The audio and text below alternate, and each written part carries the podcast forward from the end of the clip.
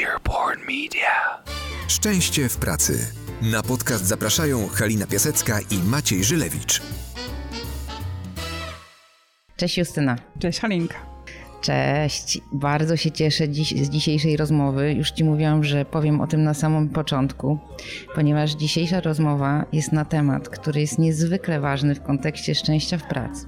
A bardzo rzadko ktoś chce na ten temat się wypowiadać i, i mówić o tym ze swojej perspektywy, czyli temat porażek. Bardzo się cieszę, że będę mogła się tym podzielić. Zaraz Cię o to podpytam, ale zanim ten temat ruszymy tak już konkretnie, powiedz, kim Ty w ogóle jesteś, czym Ty się zajmujesz, bo yy, jestem przekonana, że też Twoje doświadczenie zawodowe i, yy, i wykształcenie, i, i, i to, jakim jesteś ekspertem, yy, ma duży wpływ na to, jak yy, spojrzymy na historie, które będziesz nam opowiadać, bo całość jest właśnie ciekawa ze względu na ten miks Twojej osobowości, Twojej historii, Twojego podejścia. Aktualnie jestem menedżerem w Nationale Nederlanden, więc pracuję w branży ubezpieczeniowej mhm. i zajmuję się kilkoma obszarami. E, przede wszystkim zajmuję się komunikacją wewnętrzną z siłami sprzedaży, zajmuję się procesami, motywacją naszych agentów do sprzedaży, incentywami, eventami i obszarem wsparcia administracyjnego w naszych oddziałach w całej Polsce. Mhm. E, czyli oprócz tego, że masz bardzo dużo takich obowiązków i jesteś rozliczana z pewnych efektów, z konkretów, to też zarządzasz ludźmi. Tak, mam dosyć duży zespół. W tej chwili jest to ponad 60 osób. Część tego zespołu jest e, w centrali i jest to zespół taki stacjonarny, a znaczna część jest rozproszona po całej Polsce. Mhm. Jak, jak, się ciebie zna i, i, i, się ciebie widzi, słucha, yy, patrzę tutaj na osobę, która się do mnie uśmiecha od ucha do ucha, a jednocześnie sprawia wrażenie osoby yy, bardzo opanowanej, osoby, która doskonale wie, yy, co myśli, czego chce, jak chce działać. A wiem o tym, że Twoja historia jest bardziej skomplikowana, czyli wracając do tego tematu porażek, dlaczego w ogóle chcesz o nich rozmawiać i jaką one rolę w Twoim życiu miały? Wiesz co, Halinka, dla mnie porażki są taką nieodłączną częścią e, naszego życia, bo to jest naturalne. Część rzeczy ci wychodzi, część rzeczy ci nie wychodzi.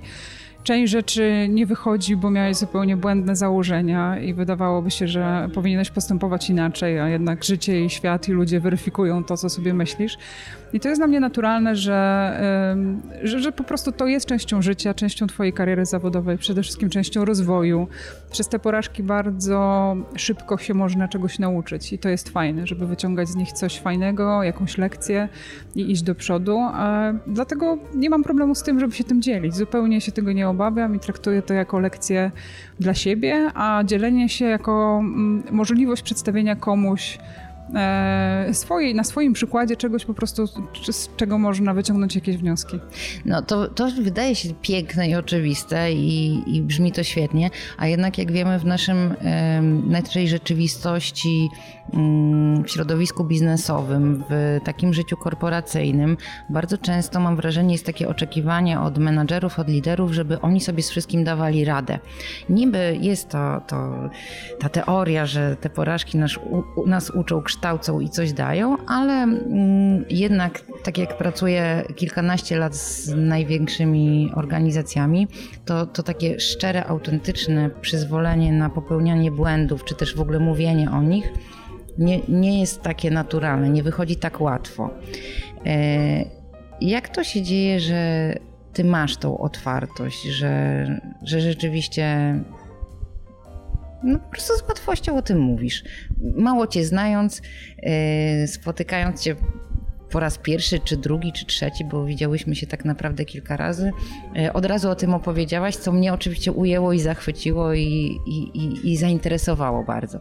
Co jest w tobie takiego od strony osobowości, czy też jakie masz podejście do życia, że, że ta otwartość na te porażki w tobie jest? Wiesz co? Ciężko mi odpowiedzieć na to pytanie. Nie wiem, z czego to wynika. To jakoś tak wychodzi naturalnie. Mhm. Myślę też, że może to być związane z tym, że ja generalnie mam duże poczucie empatii w stosunku do ludzi. Mhm. Często lubię obserwować ludzi, e, bardzo często myślę, jak oni się czują w danej sytuacji, e, co oni wtedy aktualnie mogą przeżywać, z czego może wynikać ich zachowanie. I może przez to, że patrzę tak na ludzi empatycznie, e, trochę głębiej niż tak powierzchownie, myślę sobie, że ja też nieraz byłam w takiej sytuacji, kiedy było mi źle, kiedy popełniłam jakiś błąd. I fakt, że o tym e, opowiadam, widzę, że czasem, znaczy bardzo często, jeśli opowiadam o tym, no, nie wiem, czy swoim pracownikom, czy z kimś się z tym dzielę, to widzę, że to mm, daje ludziom odwagę do tego, żeby być, nie być perfekcyjnym, że to jest okej, okay, żeby popełnić błąd, że to jest okej, okay, żeby mieć złe założenia i że nie ma w tym nic złego, więc myślę, że to z tego wynika, ale nie jest to jakieś celowe mhm. działanie, to wychodzi to tak dosyć naturalnie. Mhm. No dobrze, to y, mówimy o tych porażkach, o tym, y, że mamy jakieś sobie blokady, mamy jakieś założenia, działamy w jakiś sposób, popełniamy błędy. Jaka jest Twoja historia, która za tym stoi? Może opowiem o moich początkach, takiej e, początkach kariery, bo to był czas popełniania wielu, wielu błędów. Jak zaczęłam pracę w korporacji w Nationale Nederlanden 8 lat temu, to byłam na stanowisku asystentki zarządu. Tak w ogóle się zaczynała mhm. moja historia w korporacji. Wcześniej oczywiście miałam trochę doświadczenia zawodowego w innych branżach ale byłam bardzo ambitna. Do tej pory jestem ambitna, ale wtedy byłam tak głupio ambitna. Dla mnie liczyło się tylko wykonanie zadania, zrealizowanie celu. Mhm. Nie patrzyłam na to jakimi środkami, nie patrzyłam na to um, na ludzi, na relacje. Patrzyłam tylko na to, że cel ma być zrealizowany, a ja muszę piąć się po szczeblach kariery do przodu, zarabiać mhm. coraz więcej, być coraz ważna, coraz bardziej doceniana. No i przyszedł taki moment, kiedy objęłam stanowisko kierownicze po kilku latach i przejęłam e, takie zespoły właśnie odpowiedzialne za procesy, za komunikację. No i e, do tej pory, przez pierwsze kilka lat, feedback, jaki zbierałam, w ogóle pierwszy raz się spotkałam wtedy w korporacji z feedbackiem, tak, to nigdy tak. nie pracowałam na feedbacku, no ale w związku z tym, że korporacje rządzą się swoimi prawami, oceny roczne, pytania mhm. o feedback, no to e, zaczęłam ten feedback zbierać już od początku pracy w Nationale Nederlanden. E, I on zawsze był super pozytywny. I to mnie napędzało. I mówię, ale fajnie jest zbierać feedback, bo on jest zawsze taki ekstra. W ogóle mhm. wszyscy są zachwyceni i opowiadają, i moje ego rośnie, moja próżność jest zaspokojona, świetna sprawa. No ale przyszedł moment, kiedy zaczęłam pełnić rolę kierownika zespołu po raz pierwszy. No i dalej pracowałam na tym feedbacku, czyli regularnie zbierałam feedback, żeby zobaczyć, jak mi idzie, bo przez to się rozwijałam. Wiedziałam, co robię świetnie, a co robię dobrze, bo do tej mhm. pory tylko taki feedback zbierałam. No i okazuje się, że jako kierownik zespołu zaczęłam zbierać, no nie tylko pozytywny feedback, ale było też dużo konstruktywnych informacji, takich no, korporacyjnie mówiąc, konstruktywnych, ale tak naprawdę to dostałam po uszach, że jednak nie jestem taka idealna. No i w szoku byłam, no bo jak to? Ja nie idealna? No przecież ja wiem wszystko najlepiej. Czyli co? Co im się nie podobało? E, mówiąc wprost, kilka takich informacji dostałam i dostawałam je przez jakiś czas. Okazało się, że ja się nie potrafię komunikować z ludźmi. Mhm. Że mówię bardzo wprost, mhm. bardzo krótko, nie owijając w bawełnę. Mm, no i że na stanowisku kierowniczym to nie wystarczy. Mhm. Nie wystarczy być skutecznym, trzeba jednak umieć zarządzać ludźmi. No, tak, małe zdziwienie, okazało się, że to jest potrzebne. No i e, o ile na początku trudno się było z tym pogodzić, no bo jakby Jasne. ciężko było mi dowiedzieć się, że nie jestem idealna, o tyle stwierdziłam, że to jest moment, w którym muszę na tym popracować i jeśli chcę pójść dalej, to muszę to ogarnąć, po prostu okiełznać. Było to dla mnie dosyć trudne, bo mm, naturalnie mam przeszkody w, w komunikacji. To mhm. znaczy, po pierwsze, jestem milenialsem. Mhm. Dużo łatwiej jest mi napisać, niż do kogoś zadzwonić czy okay. pójść. A po drugie, jestem introwertykiem, więc nawiązywanie relacji z ludźmi jest trudniejsze. Aczkolwiek, jak je nawiążę, to one są już takie mega wartościowe. Mhm. No i jak tu pokonać swój charakter i rozwinąć się komunikacyjnie? E, no, próbowałam i odniosłam kilka spektakularnych porażek. Bo... Podaj przykład jakiś. Podaj przykład. No przykładów jest dużo. Na przykład na początku bycia kierownikiem mm, mieliśmy etap rozliczania celów, gdzieś tam różnie ludzie interpretowali w różne wyniki, no i potem się okazało, że ktoś tam z góry nam powiedział, że wynik e, tego celu jest taki i taki. Mhm.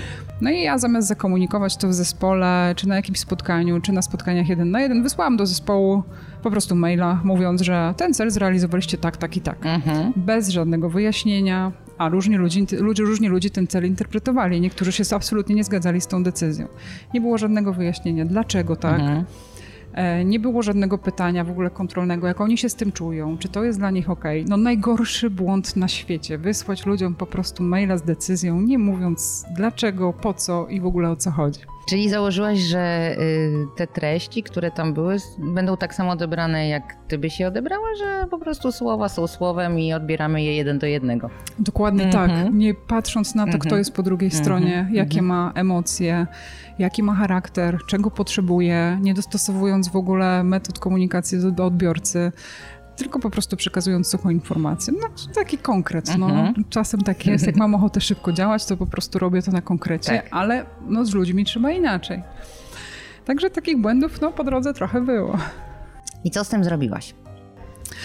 Wiesz co, dalej pracowałam na feedbacku, czyli dalej zbierałam informacje od, e, od osób, z którymi współpracowałam i przede wszystkim od pracowników tu to się chyba dosyć rzadko zdarza, bo ludzie generalnie, jeżeli pytają o feedback, to pytają ludzi na swoim poziomie, ewentualnie wyżej. Rzadko mhm. ludzie pytają o feedback swoich pracowników czy podładnych.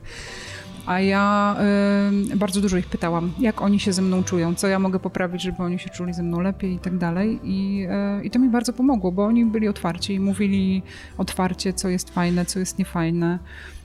I z czym mogłabym coś zrobić. I z, pewnymi, z pewnymi rzeczami, tak jak komunikacja, udało mi się popracować, czyli mm, tak na konkrecie na przykład e, bardzo często wiedziałam, że jest jakiś trudny temat do omówienia, mhm. poszłam na spotkanie zespołu, omówiłam ten temat, a po spotkaniu szłam do jednego z pracowników i zapytałam, jak mi poszło, jak on mnie ocenia w roli menadżera na tym spotkaniu. Super. Czy informacja była przekazana ok, czy oni się z tym poczuli dobrze, czy źle, czy wiedzieli dlaczego tak jest, mhm. czy widzieli moje zdenerwowanie i tak dalej. No nie na forum, mhm. ale tam na przykład do jednej z osób.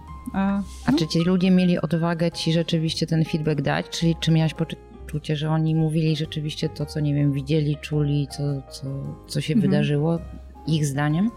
Nie wszyscy, mhm. bo każdy człowiek jest inny. Jeden człowiek jest bardzo otwarty w tym, żeby się dzielić takimi rzeczami, drugi jest zamknięty, trzeci nie ma do ciebie jeszcze zaufania, żeby ci to powiedzieć, bo na początku ludzie nie mają zaufania i się boją. No ciężko powiedzieć swojemu szefowi, jak się nie ma jeszcze tej relacji, że ej, słuchaj, bo no, to ci nie wychodzi. Nie? To tak. jest naprawdę trudne. Tak. Więc na początku szłam do tych ludzi, których czułam po prostu, że mogę liczyć na szczerość, albo do tych ludzi, którzy byli bardzo krytyczni. No, taki, to, to było bardzo mhm. wartościowe. Jeżeli ktoś jest takim krytykiem z natury mhm. i bardzo łatwo wyraża negatywne opinie, to, to fajnie jest do takiego człowieka podejść, bo on ci po prostu dużo łatwiej powie rzeczy, które są dla ciebie trudne. To też duża taka otwartość z twojej strony, bo generalnie jak słyszymy dużo takich rzeczy negatywnych o sobie, to często mówiąc nie mamy doła albo w ogóle już mamy dość. Nam się w ogóle nie chce zbyt wiele robić, bo z mojego doświadczenia ludzie generalnie mówią, że oni oczywiście są otwarci na feedback, ten negatywny, konstruktywny, ale w rzeczywistości wcale za bardzo nie chcą słyszeć tych negatywnych informacji.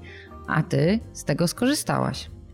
No wydaje mi się, że na tym się człowiek uczy. E, wiesz, słyszeć cały czas, że jesteś super ekstra i w ogóle wszystko ci świetnie mhm. wychodzi, to cię nie popycha w ogóle do mhm. przodu. A mhm. jeżeli usłyszysz, e, co możesz zmienić, no to, to wtedy masz możliwość zdecydowania, czy chcesz to zmienić, czy nie. E, mhm. Oczywiście nie jest tak, że zawsze się musisz zmieniać pod ludzi, bo ktoś ci powie coś negatywnego i musisz to zmienić. To są takie rzeczy, których nie zmienisz. E, kiedyś mój zespół powiedział mi, że jedną z moich e, najgorszych cech jest to, że ja się nie uśmiecham i mam pokerową mhm. twarz i oni nigdy nie wiedzą, co ja myślę. Mhm. I to jest trudne, w sensie tak w odbiorze mnie dla ludzi to jest trudne, bo oni, no dużo łatwiej się gada z kimś, kogo jesteś w stanie przeczytać, że on ma, on jest zadowolony, albo nie jest zadowolony, albo coś go boli, albo nie, a dużo trudniej jest gadać z kimś, kto ma pokerową twarz. Ale to jest coś, nad czym mm, ciężko jest pracować, bo to jest taka cecha charakteru. Oczywiście wszystko się da, ale nad pewnymi rzeczami wolę się skupić bardziej, na pewne rzeczy pewnie, pewnie odpuścić. A jednocześnie w jakiś sposób chyba też to zmieniłaś, bo tak jak zaczęłam dzisiaj y, rozmowę z tobą, powiedziałam, że siedzisz uśmiechnięta od ucha do ucha i mam wrażenie, że się sporo uśmiechasz, więc być może jakiś już nawyk, czy też coś, co kiedyś nie było twoje, stało się twoje bardziej niż kiedyś po prostu. Być, być, może tak, odrobinę tak, ale na pewno to nie jest jeszcze ten stan, w którym chciałabym się znaleźć. To jest pierwsza rzecz. A to, że się uśmiecham, no to po prostu kwestia tego, że się spotkałyśmy, no kwestia tak. tego, że się trochę znamy i że to jest takie dużo łatwiejsze. Gdybym się spotkała z tobą po raz pierwszy, pewnie siedziałabym spięta i, e, no i nie, nie uśmiechałabym się od ucha do ucha. No bo mówisz o sobie, że jesteś introwertyczką tak. Y, i i właśnie, i znam sporo introwertyków. Y, zresztą, jakby no, nie ma znaczenia to, czy się jest introwertykiem, czy ekstrawertykiem w kontekście tego, jakim się jest człowiekiem, ale rzeczywiście inaczej się komunikuje introwertyk z innymi. I powiedziałaś o tym, że jesteś osobą bardzo empatyczną, bo często myślimy, że ci introwertycy właśnie tych uczuć nie mają. Oni są tacy właśnie konkretni, y, niewiele po nich widać dają sobie radę, e, a to jest taka pułapka, bo te emocje są, tylko nie zawsze one są tak okazywane w tak łatwy sposób, e, jak to robią ekstrawertycy. Tak, to prawda. To, to nie jest tak, że my jesteśmy no ludźmi z lodu. Absolutnie nie. E, emocji jest bardzo dużo, tylko one po prostu się nie uzewnętrzniają. Mhm. E, I bardzo często po prostu też w komunikacji jesteśmy dużo bardziej e, oschli, no, krócej się wypowiadamy. Jeśli nam coś pasuje, to nie będziemy tego opisywać zdaniem tak, pasuje mi to, to świetne, mhm. tylko wyślemy przysłowiową okejkę okay. i, i tyle. Dokładnie. Tak. Dokładnie. Ale pewnie też... Yy już ludzie się ciebie nauczyli, czy też uczą się ci nowi, a też ty masz tą świadomość, że możesz ich uczyć, mówić im jaka jesteś i wtedy też bardziej cię rozumieją, bo nawet mówiąc to, że jesteś introwertyczką, już daje człowiekowi sygnał, że może nie jest ci tak łatwo te emocje okazywać, nawet mhm. jeśli chcesz. Zresztą ja bardzo często mówię o tym, że też mamy różne momenty dnia.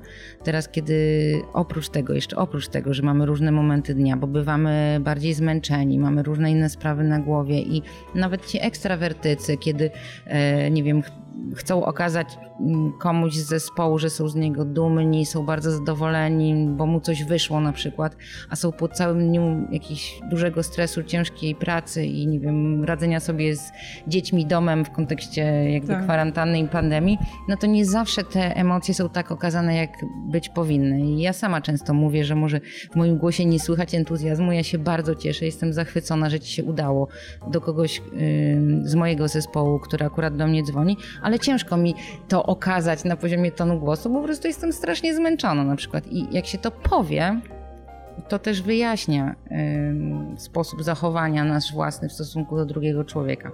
W sumie nie, mhm. nie zawsze y, jesteśmy w stanie okazać te emocje, które chcemy w taki sposób, jak chcemy, bo jesteśmy po prostu ludźmi. Mhm. Tak, to prawda. Jeszcze wracając do tego, o czym mówiłaś, y, zanim, zanim się spotkałyśmy tu na tą rozmowę, Mm, wymieniłyśmy się mailami, wcześniej jeszcze rozmawiałyśmy właśnie o, o tym e, temacie.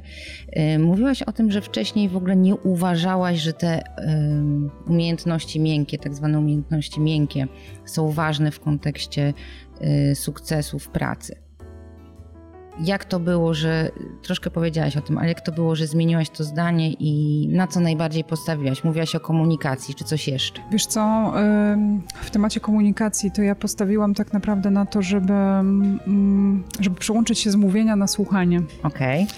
E, kiedyś wydawało mi się, że wszystko wiem najlepiej i że wystarczy powiedzieć ludziom, co mają robić, jak mają zrobić i oni to zrobią. Mhm. I będzie efektywnie, mhm. wszyscy będą szczęśliwi, bo zadanie wykonane.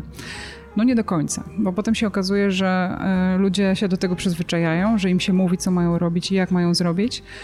Przestają wychodzić z własnymi pomysłami mhm. i tak naprawdę de facto masz zrobione wszystkie rzeczy po swojemu. No okej, okay, ale umówmy się, ty jesteś tylko jedną osobą i nie jesteś najmądrzejsza na świecie i wcale nie znaczy, że po twojemu to jest najlepiej. Mhm.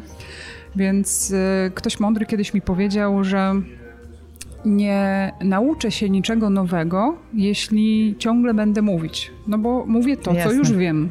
Jeśli się zamknę i zacznę słuchać, no to ktoś kiedyś powie coś innego, czego ja nie znam. Mhm. I to mi faktycznie tak utkwiło w głowie i zaczęłam to testować i zaczęłam próbować. I to był czas, w którym mm, przestałam mówić, y, zaczęłam więcej słuchać, zaczęłam mhm. więcej zadawać pytań. Mhm. Czy to na spotkaniu zespołu, czy na jakichś warsztatach, czy na spotkaniach biznesowych. No generalnie wszędzie, gdzie się, gdzie, gdzie się dało i dało się to przetestować, to tak robiłam. I nagle się okazuje, że jestem otoczona ludźmi, którzy mają mnóstwo fajnych pomysłów. Gdybym ja mówiła tylko swoje pomysły, to byłyby tylko moje pomysły. A jak mhm. wszyscy mówią, no to mamy x pomysłów wybór. więcej i dużo większy wybór.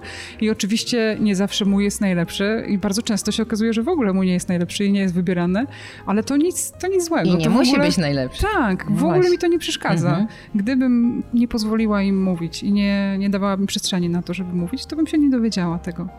Więc zaczęłam faktycznie bardziej słuchać i pozwalać innym się wypowiedzieć. Przestałam ja zawsze byłam takim dzieckiem, które się pierwsze zgłaszało do odpowiedzi, mhm. Bo ja wiem, bo, ja, bo dla mnie to już jest wszystko nudne, bo dla mnie to już, ja już chcę iść dalej, zróbmy mhm. to i miejmy z głowy. No ale jak w momencie, kiedy mm, stwierdzasz, że okej, okay, teraz chcę się uczyć, czyli uczę się od tych, z którymi przebywam, mhm. no to słuchasz. I pomimo tego, że znasz rozwiązanie i pewnie byś rozwiązała problem w 5 minut i wszyscy mogliby się rozejść do domu, oczywiście w twojej głowie, tak. to się okazuje, że ludzie mają na to inny pomysł, mogą zrobić inaczej. Ty się czegoś nauczyłaś, projekt zyskał i to było bardzo fajne. Czasem moja natura jeszcze mi nie pozwala tego robić. Czasem się zdarza, że mam takie spektakularne porażki. Mogę powiedzieć jeden przykład. Mm, byłam Na, tak, byłam na takim bootcampie w w Madrycie. Było nas tam około 50 osób z różnych mhm. krajów, wszyscy na poziomie tam menedżerskim, dyrektorskim, takich młodych liderów, gdzie no, teoretycznie to z nas powinno się jakby tą firmę potem budować w przyszłości. Czyli sami tacy ludzie bardzo ambitni, e, sprytni, mhm. no naprawdę taki, takie fajne towarzystwo. I byłam w grupie z chłopakiem, który był taki jak ja kiedyś wiedział wszystko najlepiej. Mhm. Zawsze był pierwszy do tego, jak mamy zrealizować jakiekolwiek zadanie, projekt e, czy cokolwiek. Nie, dał innym, nie dawał innym żadnej przestrzeni do tego, żeby się wypowiedzieć. Był identyczny jak ja. Mhm. No i stwierdziłam, że na początku pomyślałam, że mm, powinnam mu pomóc, znaczy powinnam mu pomóc. Fajnie by było z nim porozmawiać i powiedzieć mu, jak można inaczej, ale nie starczyło mi cierpliwości. Moja natura wygrała. Mhm. No i w mhm. pewnym momencie, jak on już przy kolejnym zadaniu opowiada nam, co my mamy zrealizować, mhm. No to jakoś go uciszyłam tak niefajnie i powiedziałam, że może jest czas na to, żeby inni się wypowiedzieli, może to jest ten moment, w którym on powinien usiąść i po prostu się zamknąć. Tak. No porażka, absolutna porażka, żeby na tym szczeblu takie teksty mm, mówić, ale z drugiej strony, no po prostu zdenerwował mnie na tyle. No i widziałam, że um, chłopak był bardzo zaskoczony. Faktycznie jakby posłuchał rady takiej, no może w niemiły sposób wypowiedzianej i bardzo się tak, no tak zamknął w sobie. Mhm. Przestał się odzywać, przestał się angażować. Spadło mu zaangażowanie mhm. totalnie, a my potrzebowaliśmy go jako mhm. członka zespołu Jasne. do tego, żeby to, to zrealizować. Ale oprócz tego, że, no, że jakby był ciszej, co było fajne, no to zaangażowanie spadło mu prawie do zera. I pomyślałam sobie, że w ogóle to nie ten sposób i nie ta droga i, i, i no nie, nie, tak się rozmawia z mhm. ludźmi. I podeszłam do niego na którejś przerwie i wytłumaczyłam mu, dlaczego to zrobiłam. I powiedziałam mu, że kiedyś właśnie byłam taka sama, że kiedyś mhm. wiedziałam wszystko najlepiej, byłam pierwsza do e, powiedzenia, mm, jak mamy coś zrealizować i że warto czasem jest, pomimo tego, że wiesz, jak coś zrobić, to nie mówić tego, że wiesz, jak mhm. coś zrobić, tylko posłuchać innych osób i zobaczyć po prostu inne punkty spojrzenia, żeby się czegoś nauczyć, Jasne. żeby się rozwinąć. No i on tak słuchał, słuchał, słuchał. Mm, potem dalej był cicho. Następnego dnia przyszedł i był bardzo zaangażowany. E, w działanie zespołu, w ogóle w pracę nad e, projektem, ale zupełnie inaczej się zachowywał. Nie, wy, nie wyskakiwał do przodu, dawał przestrzeń innym się do wypowiedzenia, wręcz nawet moderował grupą, mhm. żeby zachęcić ludzi do wypowiadania się, żeby mówili o swoich pomysłach. Czyli wziął to pod uwagę, co mu powiedziałeś. Tak. I na koniec ja do mnie przyszedł i powiedział, mówi, wiesz co, Mówi, dałaś mi takiego kopniaka. Mówię, na początku strasznie mnie zraniłaś, mhm. ale dało mi to takiego kopniaka, że ty masz rację. Jak ja będę słuchał tylko siebie, to ja już nic więcej nie osiągnę, bo ja wiem to, co wiem. Nic więcej nie usłyszę. Tak, dokładnie. Mm -hmm. e, więc no, trochę porażka na początku, no bo to absolutnie nie ten w ogóle sposób rozmowy z takimi ludźmi, no z żadnymi ludźmi, no, no po jasne. prostu. Nie tak, się, nie, tak się, nie tak się ludziom komunikuje. No ale fajne, że pomimo tej porażki to jakąś tam lekcję udało mi się przekazać, a ja się też bardzo dużo od niego nauczyłam, bo to mhm. naprawdę fajne no, obserwować, no, jak ktoś taki potrafi się zmienić, potrafi spojrzeć na inny punkt widzenia. Mhm. No właśnie, to jest ta umiejętność, żeby mimo jakiegoś upadku, czyli tego, nie wiem, że się popełni błąd, że coś się powie nie tak, że się zachowa w sposób, e, za który się wstydzimy, przez który się wstydzimy. E, no nie wiem, coś takiego się stanie, żeby zauważyć to i tak w cudzysłowie skorzystać z tego, coś, coś zrobić żeby to odwrócić, żeby to, to poszło w dobrą stronę, a nie, nie wiem, pogrążyć się w poczuciu winy, załamać i, i ukryć to, schować, prawda? Bardzo często mamy taką tendencję.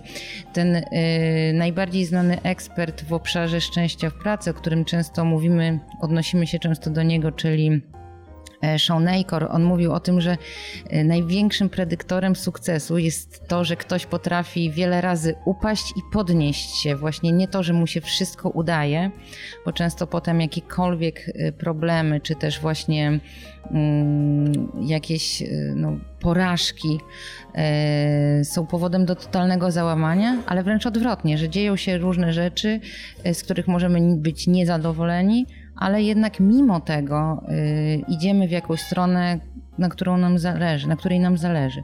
Y, I to jest bardzo wartościowe. No to teraz ja na pewno chciałabym Ciebie zapytać, skoro poruszyli, poruszyłyśmy ten temat, ja, tak naprawdę ja poruszyłam ten temat szczęścia w pracy. Kiedy Ty w pracy jesteś szczęśliwa? Co to dla Ciebie oznacza być szczęśliwą w pracy? Wiesz co, dla mnie to są e, takie dwie rzeczy. Pierwsza rzecz to jest wtedy, kiedy w pracy mam pasję, kiedy mogę mhm. robić coś z pasją i z takim poczuciem misji, że wiem po co to robię i że to są takie rzeczy, które mnie fascynują.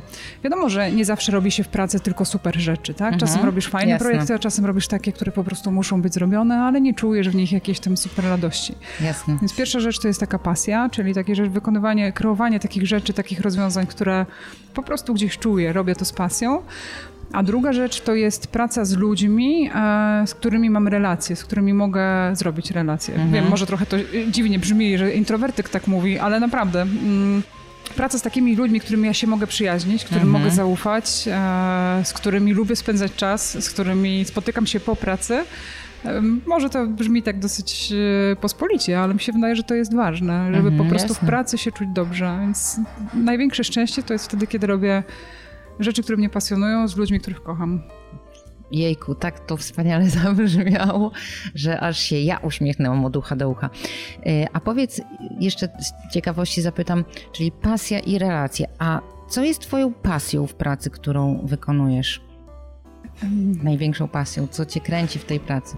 Wiesz co, najbardziej kręci mnie mm, ta część komunikacyjna mhm. a, i część, która jest związana w ogóle z kontaktem międzyludzkim. Okay. Czyli całe takie na przykład, nie wiem, community management w, w takim mhm. kontekście mm, zarządzania w ogóle emocjami, relacjami w zespole czy w sieci sprzedaży.